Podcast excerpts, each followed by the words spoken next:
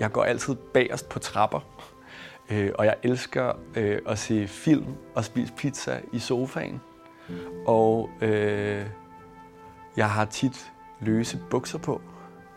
Og øh, alle sådan nogle små ting, som jeg altid har troet var en del af min øh, fashion sense og en del af min personlighed i virkeligheden.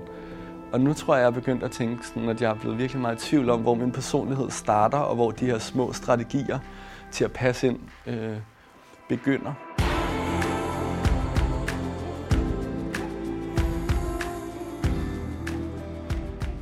Hej, jeg hedder Kasper Erik, og min nye bog hedder Nye Balancer. Det er handicapdigte, og det er det, det hedder det som genrebetegnelse, fordi jeg tænkte, det var på tide, at øh, min egne digte turde tage det handicappet på sig på en måde. Noget af det svære ved at skrive om handicap, tror jeg på en måde for mig, er, at jeg hele mit liv er opdraget til, øh, at jeg ikke skal være et offer, at jeg sådan, ikke skal være for dramatisk, at jeg ikke skal tage for meget plads, at jeg ikke skal sidde og sutte på smerten, og jeg også ligesom bare skal videre. Og det tror jeg, vi er mange med anderledes kroppe, der er opdraget til. Jeg er næsten tre år, og min mor synes, at jeg går lidt mærkeligt. Lægen siger, at hun er en typisk mor, der bare vil have, at hendes barn skal være perfekt. Men min mormor arbejder på et sygehus ude på Amager og får mig ind til et hurtigt tjek og så et røntgenfotografi. Her siger læge nummer to, at de kan rette en knogle, og så kommer jeg på riget til første operation. Lige inden narkosen kommer læge nummer tre og siger, vent lige lidt, usikkerheden. Min mor havde glædet sig til at komme videre. Nu beder de mig catwalke ned ad gangen. Hun må ikke hjælpe, jeg må ikke hjælpes. Så siger læge nummer tre, når ham der, han er jo bare spastiker. Se, hvordan han holder armen ind til kroppen. Det er min mor, der fortæller historien for mig. Jeg kan huske narkosemasken og den skum imod ansigtet, droppet i hånden, der gjorde alt mere virkeligt.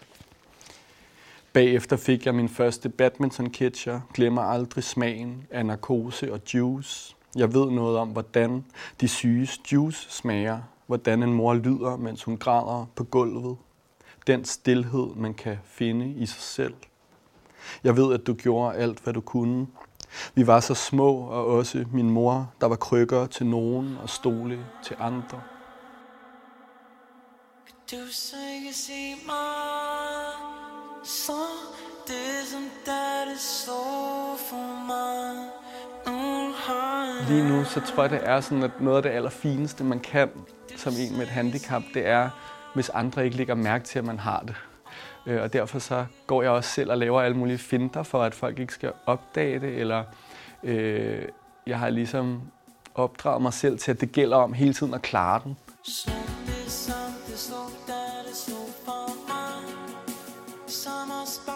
Men det kan også være helt konkret sådan noget som for eksempel ikke at fortælle øh, mine bedste venner om nogle af de ting, jeg har oplevet, når jeg har været indlagt på hospitalet og blevet opereret, øh, fra jeg var helt lille. Ikke at fortælle mine venner om at sidde og lave øvelser på gulvet. Ikke at fortælle om at vågne med ondt i ryggen. Altså øh, alle mulige sådan små smerter, som jeg har valgt på en måde også bare er der, og derfor så nytter det heller ikke noget at tale om dem. Øhm, men det mener jeg jo ikke, og som forfatter mener jeg det heller ikke. Jeg mener, at det gør en forskel at prøve at tale om nogle af de her ting. Vi lever i en verden, hvor det gælder om at være normal, selvom ingen rigtig er det.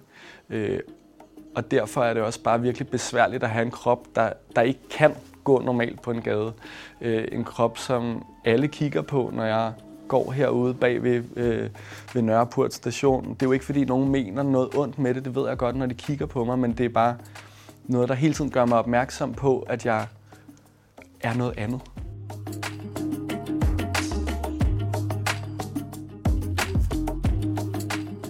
Øh, når jeg siger alle de her ting, så får jeg også lyst til at sige, at jeg, jeg har et godt liv. Jeg er glad for mit liv. Jeg fucking elsker mit liv. Jeg elsker mine venner. Jeg elsker folk omkring mig. Øh, jeg er også glad for at bo i Danmark, og jeg er glad for, at vi har et velfærdssamfund. Øh, det er også bare sådan, at det føles som om, at handicappede i dag bliver set på som nogle mennesker, der er mindre værd. Og det er klart, at vi gør det. Det er fordi, vi lever i en tidsalder, hvor at man er, øh, det vi primært er som borgere, det er arbejdstagere, og vi skal være produktive. Øh, og det er det, det hele handler om. Det kan man også se på regeringsgrundlagene, når de kommer. Så står der altid noget om, at den måde, vi skal hjælpe de handicappede på, ved at passe bedre ind i samfundet, det er ved at give dem bedre adgang til arbejdsmarkedet. Og når man har et helt samfund, der går op i, at det, man er noget værd i forhold til, det er, hvor meget man kan producere, så er det klart, at der er nogle kroppe, som vil falde ud af den ligning på den ene eller den anden måde. Og det at blive set på som mindre værd, det har reelle konsekvenser. Det har reelle konsekvenser øh, i juraen. Det har reelle konsekvenser, øh, når vi snakker om aktiv dødshjælp. Det har reelle konsekvenser, når man går ind i en tøjbutik og handler og bliver mødt af en ekspedient. Øh, det har reelle konsekvenser i forhold til alle mulige rettigheder. Og de rettigheder hænger jo sammen med, hvordan vi på en eller anden måde kan begribe eller forstå den handicappede krop. Lige nu så lever vi i et samfund, hvor jeg tror, at de fleste mennesker, uanset hvilken krop de har, har en idé om, at, øh, at vi tager os rigtig godt af folk, der har det svært, at vi tager os rigtig godt af de handicappede. Vi har en eller anden form for samfundskontrakt. Øh, faktum er bare, at det ser rigtig dårligt ud, og øh, trivselen blandt handicappede i Danmark går dårligere og dårligere, hvis man kigger hen over de seneste 30 år. Sidste år, i 2020 i marts, der kom der en rigsrevisionsrapport, der ligesom grænskede øh, forvaltningen på handicapområdet og den rapport konkluderede, at alle kommunerne, øh, eller de fleste af kommunerne, havde brudt serviceloven i 15 år. Selvfølgelig fordi, at de har svært ved at leve op til deres forpligtelser på grund af budgetlovgivning og alt muligt kedeligt, øh, teknisk og svært at forstå på en eller anden måde. Det, der ikke er svært at forstå, det er, øh, at der har fundet systematisk diskrimination af handicappede sted i Danmark i 15 år. Der er næsten ikke nogen, der har talt om det. Der er næsten ikke nogen journalister, øh, der har dækket historien, og der er ingen politikere, der taler om det. Og det er klart, det er fordi, de alle sammen har været med til det. Øh, det tror jeg ikke, de har gjort nødvendigvis med vilje, øh, eller for at være onde, men de har i hvert fald vidst, hvad de gjorde. Jeg tror, noget af det, vi har behov for alle sammen at snakke om, det er øh, lige præcis, hvordan vores velfærdsstat faktisk ser ud. Øh, og hvem den er til for.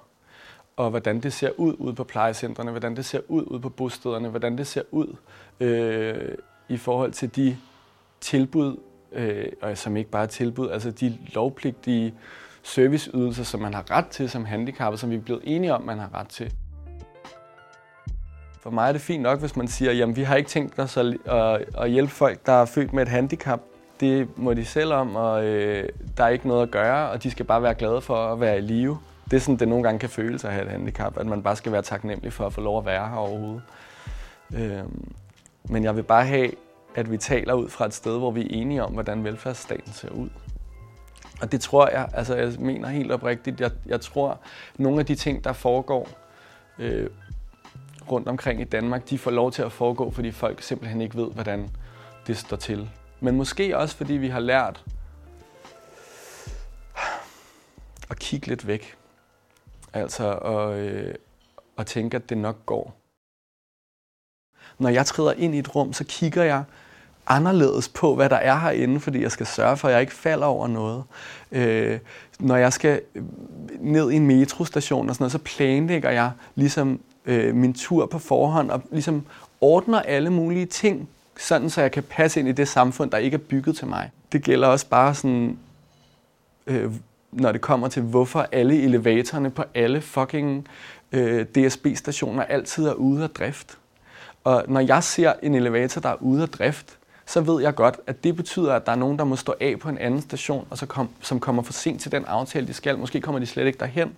Måske gør det, at de ved, at det er så besværligt, at elevatoren aldrig dur, at de bare bliver hjemme og bliver ensomme. Øh, og jeg tror, at der er mange, og det, det her, det er det, der er et privilegie, men der er mange, der ikke er trænet til at tænke, hey, det at elevatoren ikke dur på togstationen, det er et problem. Fordi at, øh, det er I ikke vant til, det er. Og det er klart, at det er ikke nogen skyld, men det bliver vi nødt til at hjælpe hinanden til at forstå. Alle de små, og det er jo det, diskriminering er, alle de her små ting, som vi ikke lægger mærke til. Øh, jeg er ikke ude efter at pege fingre, men jeg er ude efter at give os en mere helt støbt måde at snakke om nogle af de her ting på.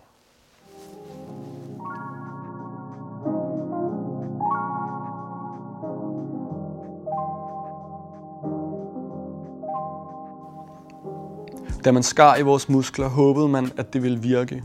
Men som voksen har jeg lært, at selv kirurgerne gætter. Min læge Reimers sagde, at jeg var født med ild i trommestikkerne. Jeg fik en rød bil for at være eksempel A i et foredrag. Husker, at jeg gerne ville være dygtig og god. Min forældres bedste gave, at de krævede og krævede. Jeg sad på en trappe som 9-årig og spurgte min mormor, om hun troede, at der var nogen, der ville have sådan en som mig begyndte at ryge, fordi det var en slags gratis maskulinitet. Pludselig at have adgang til et rum, der før var usynligt.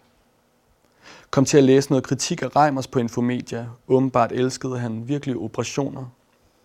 Man stjal folks barndom for at proppe dem ind i en gående normalitet. En normativ lykke, en genkendelig form. Der fandtes bogstaveligt talt kasser, man blev placeret i, som tvang benene ind i en mere rigtig position. Det var nemmere at skære i os, end at skære afskyen ud af verden. I bedste mening, i bedste mening. En gang blev vi sendt ud i moserne, nu bliver vi sendt til institutionerne. I 1920'erne skrev K.K. Steinke om eugenikken og velfærdsstaten.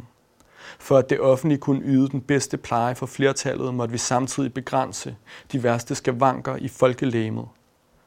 Man ville bogstaveligt talt udrydde os som en omsorg hvis liv bekræfter det livsbekræftende handicap. Hvem er det i sidste ende, vi skal lave vores øvelser for? På en massagebriks på en badmintontræningslejr, her mærkede jeg for første gang den nænsomhed, man kan røres med. Ikke altid at være et projekt, der skal fikses. Ikke altid at blive forstået for sin mangel. Om morgenen et håb i spejlet om, at der findes et sted, hvor handicappet er mere et verbum end et adjektiv. At være eller at være blevet, stedig at blive, hele tiden være i det blivende. Jeg har det skæve og unaturlige til fælles med poesien. Når jeg græder med den her bog i hånden, skal du vide, at det er en begyndelse.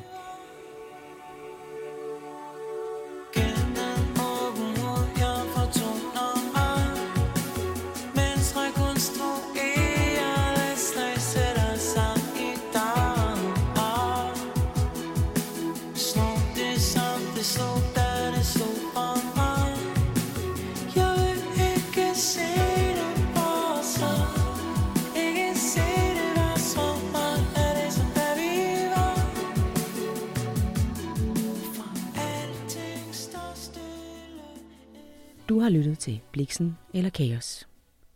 En podcast fra Gyldendal.